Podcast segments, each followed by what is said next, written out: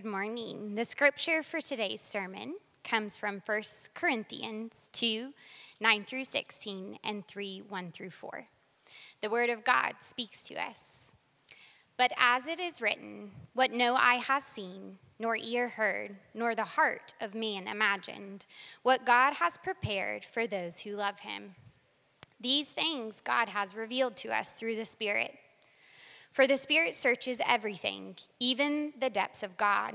For who knows a person's thoughts except the spirit of that person which is in him? So also no one has no one comprehends the thoughts of God except the spirit of God. Now we have received not the spirit of the world, but the spirit who is from God, that we might understand the things freely given us by God. And we impart this in words not taught by human wisdom, but taught by the Spirit, interpreting spiritual truths to those who are spiritual. The natural person does not accept the things of the Spirit of God, for they are folly to him, and he is not able to understand them because they are spiritually discerned. The spiritual person judges all things, but is himself to be judged by no one. For who has understood the mind of the Lord so as to instruct him? But we have the mind of Christ. But I, brothers, could not address you as spiritual people, but as people of the flesh, as infants in Christ. I fed you with milk, not solid food, for you were not ready for it. And even now you are not yet ready, for you are still of the flesh. For while there is jealousy and strife among you, you are not of the flesh, and behaving only in a human way. For when one says, I follow Paul, and another, I follow Apollos, are you not being merely human? This is, the, this is God's word to us. Thanks be to God. Amen. Thank you. Hey, guys, good morning. How's everybody doing? Good. Uh, it's good to see you guys. If we haven't met yet, my name's Josh Curry. I'm one of the pastors here, and uh, it's fun being back. I took last Sunday off because my wife and I were shipping our son off to the Marines, so we got that done last week. Uh, we've missed him like crazy this week. It'll be 12 weeks without getting to talk to him on the phone, uh, unless he knocks somebody out in hand-to-hand combat, and then he gets a five-minute phone call. So uh, if you want to pray for that, uh, I'm praying for that. You obey your conscience. I'm praying we get a lot of phone calls that he's just knocking fools out left and right so he can talk to his mom. All right. Uh, hey, so last week my buddy Kevin Colley preached, and uh, today we're going to pick up right where he left off in 1 Corinthians. If you got a Bible, you can flip over there, 1 Corinthians chapter 2. If you don't have a Bible, we've got Bibles in the windowsills downstairs, and you can take one of those with you as a gift. Or you can be like my buddy that was here a few weeks ago who pocketed nine of them and ran out. I don't know what he did with them, but I'm glad he took them. All right, let's pray and we're going to dive in. Heavenly Father, thank you so much for the work of the Holy Spirit. God, I pray that this would be a moment in the life of our church where apprehension about the Spirit, suspicion towards the Spirit, disbelief in the Spirit, uh, grieving the Holy Spirit would give way to delight in the work of the Spirit. God, we thank you that we wouldn't know Jesus if it wasn't for the Spirit. That we can't repent of sin without the help of the Spirit. That we can't live lives of obedience without the Holy Spirit. So we pray that you would fill us with the Holy Spirit. We pray that this church would be marked by the Holy Spirit, that we would be a spirit filled church that loves Jesus. And God, we desire earnestly spiritual gifts, and that's part of the work of the Spirit.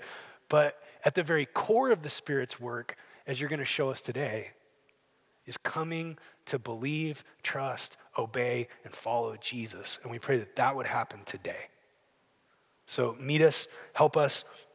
we ask all this in the name of Jesus. And everybody said, Amen. Hey, uh, think for a second about the time in your life where you were the most lost. And, and I actually don't mean existentially lost. We'll get to that in just a couple of minutes. I just mean geographically lost.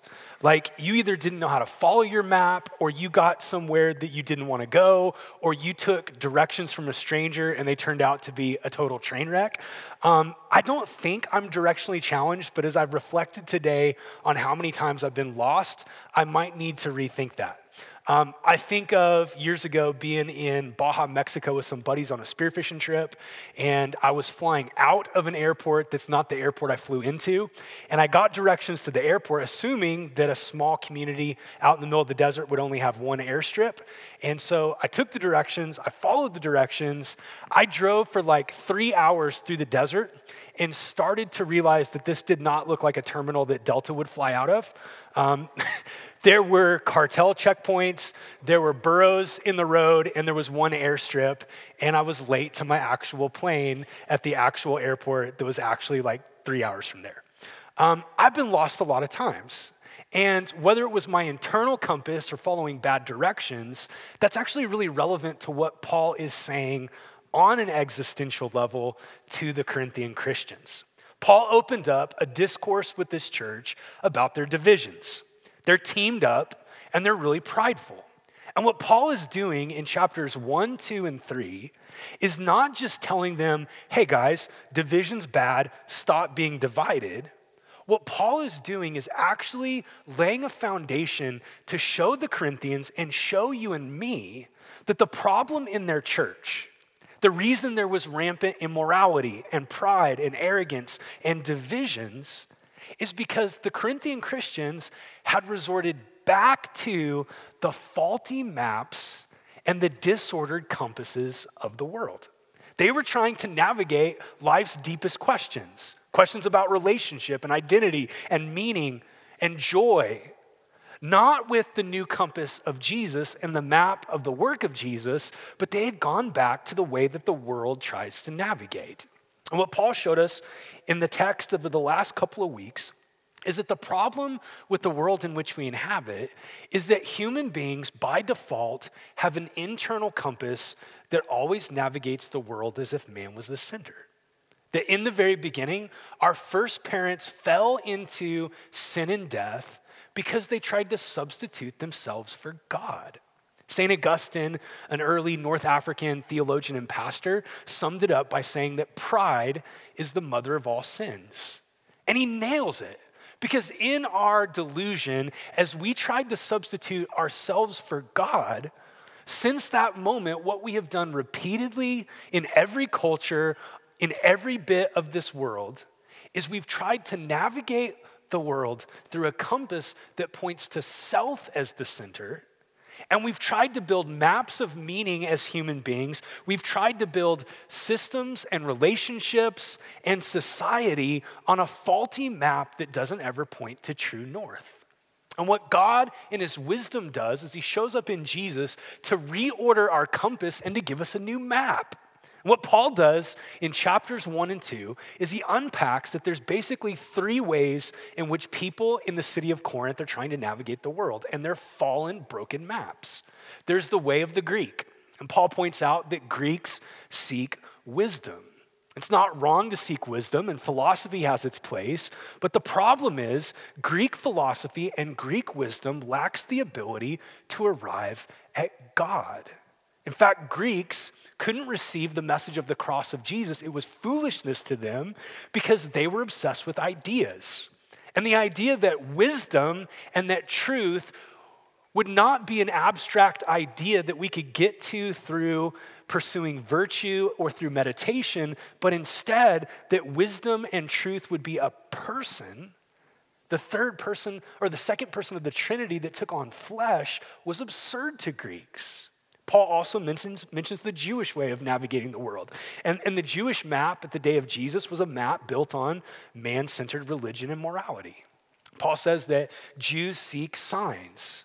And that's actually a really dark statement. Here's what Paul is saying that through man centered religion, through rituals, and through morality, the Jewish leaders of Jesus' day actually believed that they could put God in their debt that God would perform for them, that God was beholden to them because they were such good people. And for Jews, they missed the cross. Many of them missed the cross, especially the leaders, because to them, the cross was nothing but a curse. They couldn't come to the wisdom of God. And then Paul sort of hints at a third way of navigating the world, and that's the Roman way. It's the Roman way. Romans navigated the world through wealth and power and politics. And the Roman way of navigating the world missed the cross because the cross to them was nothing more than just complete and total failure. How could humiliation and execution lead to a new creation? And what Paul does with pain, painstaking care in these particular verses is Paul unpacks for the Corinthians that those ways of navigating the world, the worldly wisdom all around us, the worldly internal compass that always points to self as the center of the universe. And the worldly maps that we build to try to navigate the biggest questions in life always lead us away from the wisdom of God. In fact, the very best that human wisdom can accomplish, God describes as foolish. And so God does something amazing. He does something wild. He demonstrates his wisdom in what the world thinks is foolish the cross of Jesus. And in the humility of God, in the humility of God, Jesus Christ is born of a virgin. He lives a sinless life. He bears the sin of humanity. He's cut off from the Father. He drinks the wrath that we deserve. And in Jesus being lowered and humiliated, here's what we find God points to true wisdom and he reorders the internal compass of anybody that would follow him to point not to self as ultimate, not to self as God, not to self as sovereign, but to point away from self to Jesus as the center. He reorders the map. He redoes the cartography of our hearts in such a way that the true north of Jesus Christ, crucified and raised from the dead, becomes the framework that Paul wants the Corinthians to use as they navigate marriage and singleness and food and drink and money and failure and all of the longings inside their chest. And what Paul is doing in our text today, which is really critical, Paul is pointing out that the way that you enter into a relationship with the living God, the way that we believe the gospel, and the way that we're reconciled to God, the way that we line up with God's wisdom instead of the wisdom of the world is congruent with the content of the gospel. Now, here's what I mean by that. What Paul's going to say in our text today is that the gospel is the wisdom of God, not the wisdom of man. And therefore, you can't believe the gospel, receive the gospel, and obey the gospel according to human strength, human wisdom, or human intellect. The gospel, the gospel is foolishness to the world. It's the wisdom of God, and you don't step into believing and reordering your life according to the gospel just because you're a good moral person or because you're smarter than somebody else, or because you have amazing philosophical acumen. The way we step into the gospel and receive the gospel is through the work of the Spirit. It's not a prize for people that get it right, it's a gift for people that receive it. And what Paul wants for the Corinthians, as he's about to revisit their divisions, is for them to point out the places in their lives, for them to own the places in their lives where they've turned from the gospel as the map and compass of their life, the wisdom of God through which they navigate the world. And they've gone back to worldly wisdom and worldly boasting. Paul wants to rem- remind them that what the Holy Spirit taught them, what the Holy Spirit gave them, is not a way of pride in which we navigate the world as if we're God, but it's a way of humility in which Jesus silences our boasting and he gives us something better than anything that we thought we could claim or deserve. So take your Bible, we're going to look at this together. Starting in chapter 2, verse 10, I want to show you some things about the Holy Spirit in this text. The way you step into the wisdom of God is not through anything that you can claim, it's through the goodness of God in the Holy Spirit.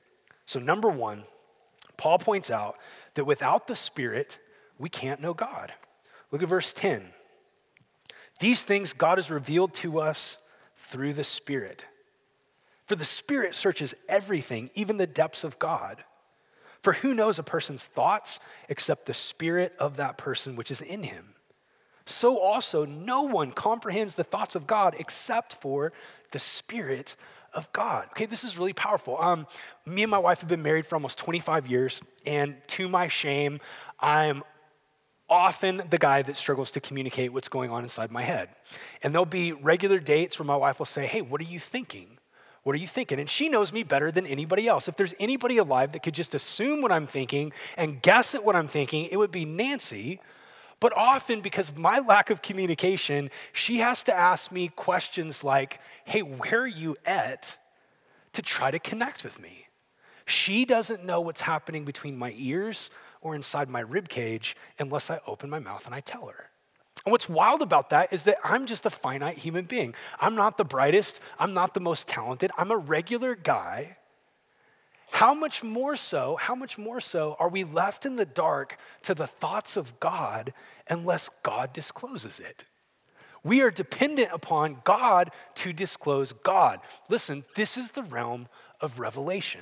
What Paul is saying that's really powerful is that you can be really brilliant, you can be incredibly educated, but no matter how brilliant and educated you are, no matter how good you are at solving problems or wrestling with philosophy, the ways of God are infinitely higher than our waves. We're not going to know God, love God, see God, and believe God unless God takes it upon himself to disclose to us the thoughts of God. And then Paul takes one step further because it's not just an intellectual problem. It's not just that God's ways are higher and we're just human beings. It's also that we're sinful. Look at verse 14. The natural person, this is shorthand for fallen humanity. The natural person does not accept the things of the Spirit of God, for they're folly to him. And he is not able to understand him because they are spiritually discerned. So listen, the ways of God are higher than our ways, and the thoughts of God are deeper than our thoughts, but also, even if, even if we could somehow achieve through reason and science and meditation a place of seeing God rightly, we also have hearts that are dead to God. That in our sins, we can't believe Him, we can't love Him. We constantly will navigate the world as if we're God. And so, listen, what Paul is saying is actually a really powerful invitation because part of, hey guys, Cherie, guys, glad you're here, but don't distract people. Okay, thank you. What Paul is saying is actually a really powerful gift that he's inviting us into. It's the gift of getting out of the center. Because here's, here's what God is doing in the gospel we couldn't get to God, so what does God do? He comes to us in his son. And we couldn't receive the gospel. We couldn't believe it and love it. It was foolishness to us. The message of a dead and raised Savior, it's crazy. And so, what does God do?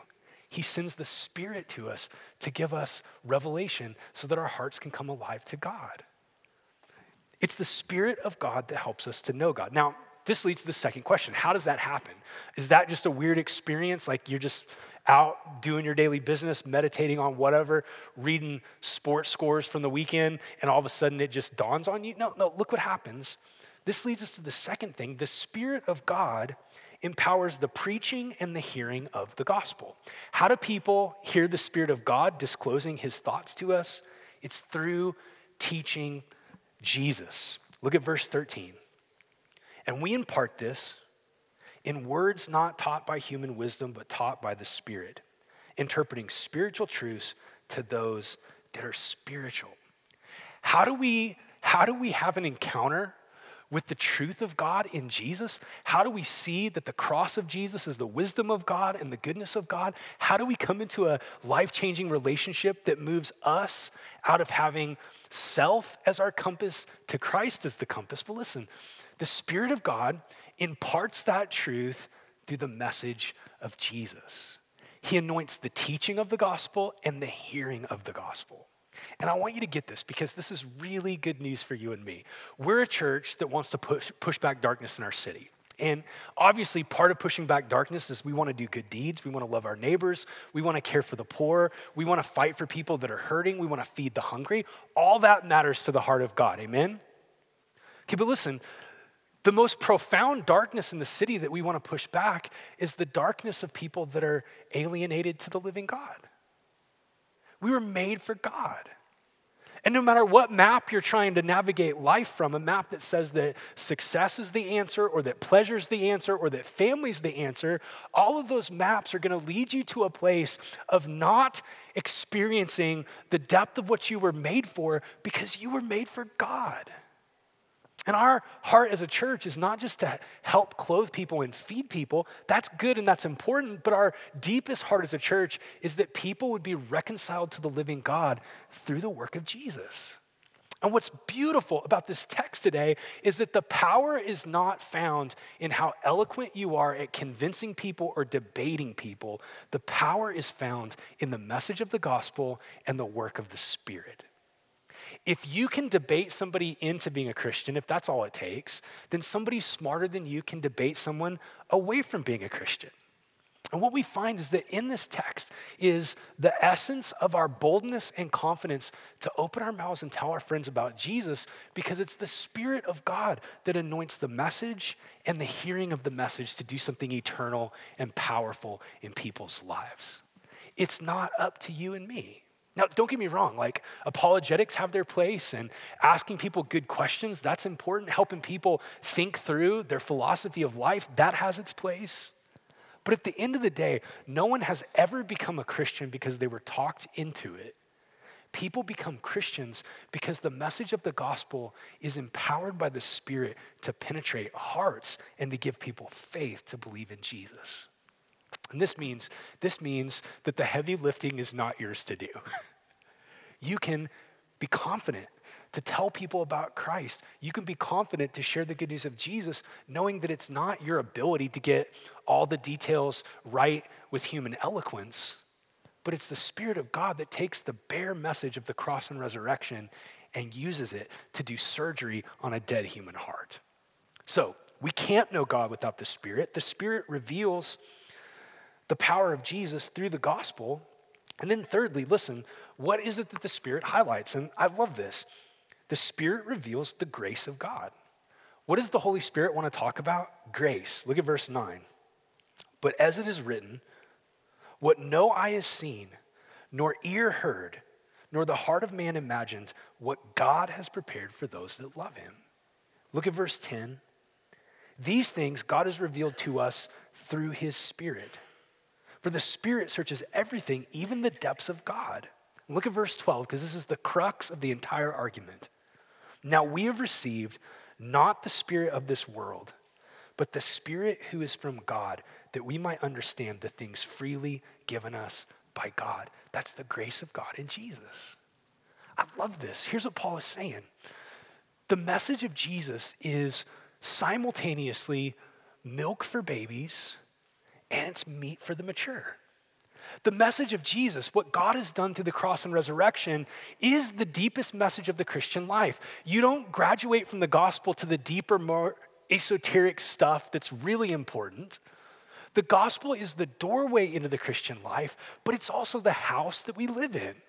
And what Paul is saying that's so amazing is that the Spirit of God is pointing to the work of Jesus to reveal to us simultaneously who God is and who we are. And in that one two punch of this is God and this is you, we're invited to be humbled and we're invited to be lifted. So listen, you know what the most powerful, most powerful, deep, amazing, life changing thing that you could possibly think about is? The cross and resurrection of Jesus. And the Corinthian Christians, they, they're kind of over talking about Jesus. They're tired of Paul preaching Jesus and writing about Jesus, and they're enamored with teachers that want to sort of pretend that they found something deeper and more mysterious than the cross and resurrection. And what Paul is saying in this text is listen, you never graduate beyond the wonders of God's grace in Jesus because in those wonders, here's what you see you see the sovereignty of God. That God is orchestrating all of history to the fullness of time. And even though the Jewish leaders and Pilate have culpability in killing Jesus, God was orchestrating all things in his sovereignty to that moment to save us. You want to see the righteousness of God? His holiness, that he's other, that he is apart from sin, that he's not bent, that he's not crooked. Look at the gospel. Do you want to see the mercy of God? That God could have given us what we deserve, but instead he took what we deserve on the cross? You look at the gospel. Do you want to see the generosity of God or the presence of God or the power of God, look at the gospel. What Paul is saying is that as we look at the gospel, the Spirit of God unpacks the depths of God, the thoughts of God, what's for God's people in the heart of God. You find all that through spirit filled meditation and teaching on Jesus. It doesn't get deeper, it doesn't get better, it doesn't get more important. That's the beginning, that's the middle, and that's the end. And as we look at the gospel of Jesus, we not only see God, but here's what's crazy we get to see ourselves. And uh, we, get to see ourselves not as we want to be and pretend to be, but we get to see ourselves as we actually are, which is both humbling but also exhilarating. Because here's what we find in the gospel um, a New Year's re- resolution is insufficient for how jacked up we are. What you see in the gospel is that your best efforts to achieve, to attain, to turn over new leaves, to clean yourself up, or to compare yourself to anybody else, like we all do the comparison game, like as long as I'm doing better than Hitler, I'm doing okay.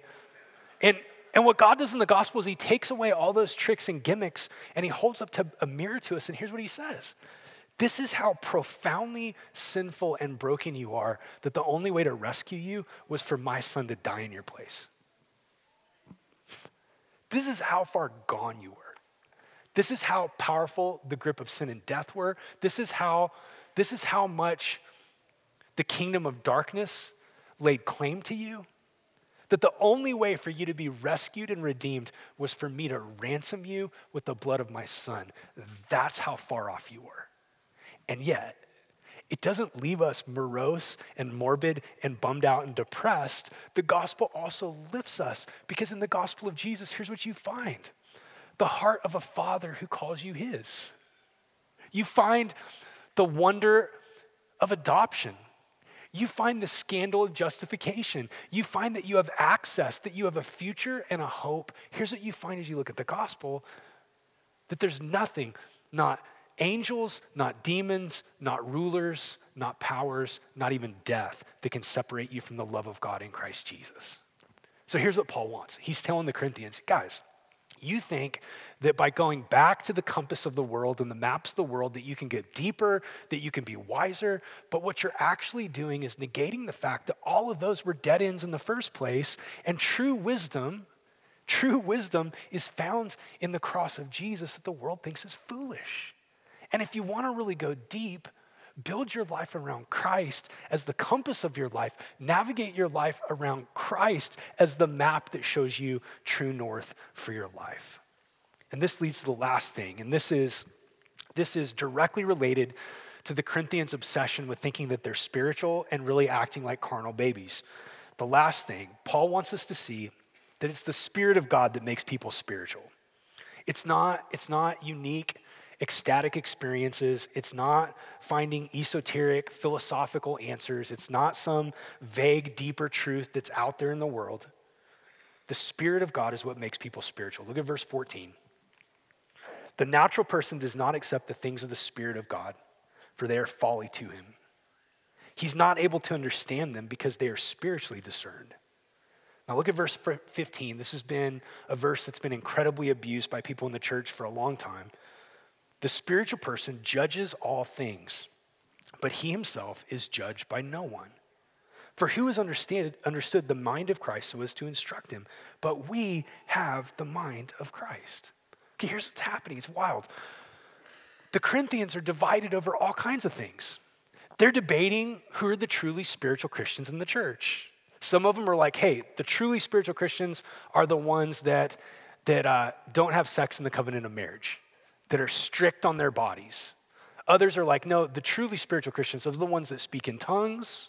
And other people are like, no, the truly spiritual Christians are the ones that are on this teacher's team. We love his teaching, we're on his team, we're really mature. And the Corinthians are just multiplying divisions over all kinds of dumb things. They're dividing over all sorts of stuff, and they're saying, look, like this camp over here or this camp over here, they have claim to be the true spiritual ones. And Paul in this text says this guys, that is absurd. The divisions don't exist within the church. Jesus has purchased through his blood your unity. The divisions are always and permanently not inside the church, the division is between the church and the world. The division is between natural man that hasn't trusted in Jesus and new creation man that's trusted in Jesus. And what Paul is saying that's really amazing is not, hey, truly spiritual people don't need to receive criticism or feedback or correction or rebuke. Uh, you're not judged by anyone, because a lot of Christians have claimed that, and, and usually the Christians that need the most correction, rebuke, and adjustment. That's not what he's saying. What he's saying is this if you navigate the world, if you navigate the world according to the mind of Christ, the wisdom of God in the gospel, Jesus' humiliation and exaltation, the love of God demonstrated there, the justice of God demonstrated there. Here's what you'll find. You'll be able to evaluate all the ways in which the world claims to be wise but is foolish and you'll be able you'll be able to stand distinct and apart from things that are dead ends maps that lead nowhere him wanting them to be able to judge all things is connected to navigating the world with Jesus as the center and so Paul is holding up to the, to the Corinthians what it looks like to really be spirit filled. What does it look like to be really spirit filled? To be really spirit filled is first to be in Christ through the work of the Holy Spirit. To have your identity changed in Jesus, to put all of your hope in Jesus, to not try to achieve or create or curate your identity, but let your identity be a gift that's accomplished through the finished work of Jesus, to be in Him, to be under Jesus not to resort back to the old compass that tells you that self is God, but to keep coming back through faith and repentance to Jesus having authority over your life, submitting to his word. To navigate life with Jesus. Jesus is not an absentee landlord. It's not like, hey, good luck. I died for you, rose from the dead. I'm on a cosmic vacation until the second coming. Through the sending of the Holy Spirit, the presence of Jesus is with the church to get to learn his voice and learn his ways. To be truly spirit filled is to live life for Jesus. Within the church, to use spiritual gifts that the Spirit of God distributes to build each other up. And in the world, to follow Jesus on mission, to preach the good news of the gospel and to demonstrate the kingdom of God. And, and all of those things, when they're taken over a lifetime, being in Christ and under Christ and with Christ and for Christ, result in a person that slowly over time starts to look like Christ, to grow in Christ likeness, to reflect Jesus more. Not perfectly on this side of eternity, but to more and more look like Jesus in what we value, what we believe, what we love, and what we do. And this is the final word in this section from Paul to the Corinthians because they're not acting, they're not acting like spiritual people. Paul calls them brothers, they're Christians, but they're not living according to the new map and compass. They're playing games with the wisdom of the world. And so he rebukes them in chapter 3, verse 1. We'll, we'll close with this. But I, brothers, could not address you as spiritual people, but as people of the flesh, as infants in Christ. A church obsessed with maturity that's claiming that Paul is immature and that they're really mature and spiritual would have taken this letter like a poke in the eye. This is deeply troubling and offensive to the Corinthians. Verse 2, Paul says, I fed you with milk, not with solid food, for you are not ready for it. And even now you're not ready, for you're still of the flesh. For while there is jealousy and strife among you, are you not of the flesh and behaving only in a human way? For when one says, I follow Paul, and another, I follow Apollos, are you not being merely human? Here's what Paul's saying Guys, you have been given the mind of Christ through the work of the Spirit. To know what God has freely given you in the gospel, to have your identity changed, to have the compass of your life reordered for Christ to be the center, for the glory of God to be true north. Don't go back to silly worldly ways of navigating through man centered wisdom. Don't go back to that. It doesn't result in maturity or a deeper life, it results in Christians that act like babies as unspiritual Christians. And he's not building categories of Christians because he's already said that if you're a Christian, you have the Holy Spirit. But he's saying you're acting like babies. so, as we close today, here's, here's what I want to say. We want to be so badly a church that grows in navigating the complexities of life. And life is complex. How do you hold your singleness? How do you navigate the challenges and frictions within your marriage? How do you parent? How do you handle your job and your money and your body? How do you engage a world that's often hostile and doesn't understand you? How do you, how do you cultivate a life of peace in the midst of chaos so that you can be steady and trusting in the goodness of God? These are things that matter so much to daily life, to real life. And what Paul is writing is that the way that we do that, the way that we grow, is by coming back again and again and again to the foundation of the gospel with the power of the Spirit to reveal to us the wisdom of God. That this is true north and this is the center. Christ crucified, Christ raised from the dead. You're not going to get more mature or deeper or more wise by chasing other things. You're going to grow in depth as you sit in the goodness of the finished work of Jesus and let that reshape how you live. Take, your, take a second and pray with me.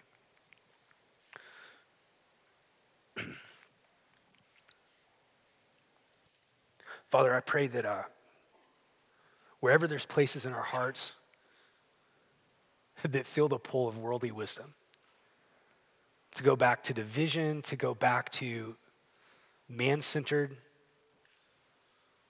control. I just pray that today would be a day where the mind of Christ would, would reign in our lives, that you would help us to live our lives in you and under you and with you and for you. And that you would create in us the kind of lives that look more like you.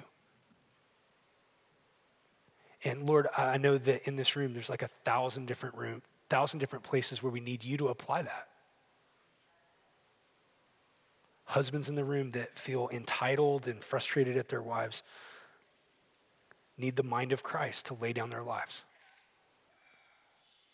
And parent, parents in the room that are tempted to be anxious about the future of their kids, we need the mind of Christ to trust our kids into your hands. Single people in the room need the mind of Christ to glorify God in their singleness. We pray, even as we talk about groups and group connect, we pray that our groups would be marked by people that are helping one another to navigate the world with the new compass of Jesus and new maps of meaning and significance found in Jesus. So help us today, Lord. Fill us with your spirit. Give us wisdom. Lead us forward in Jesus' name. Amen.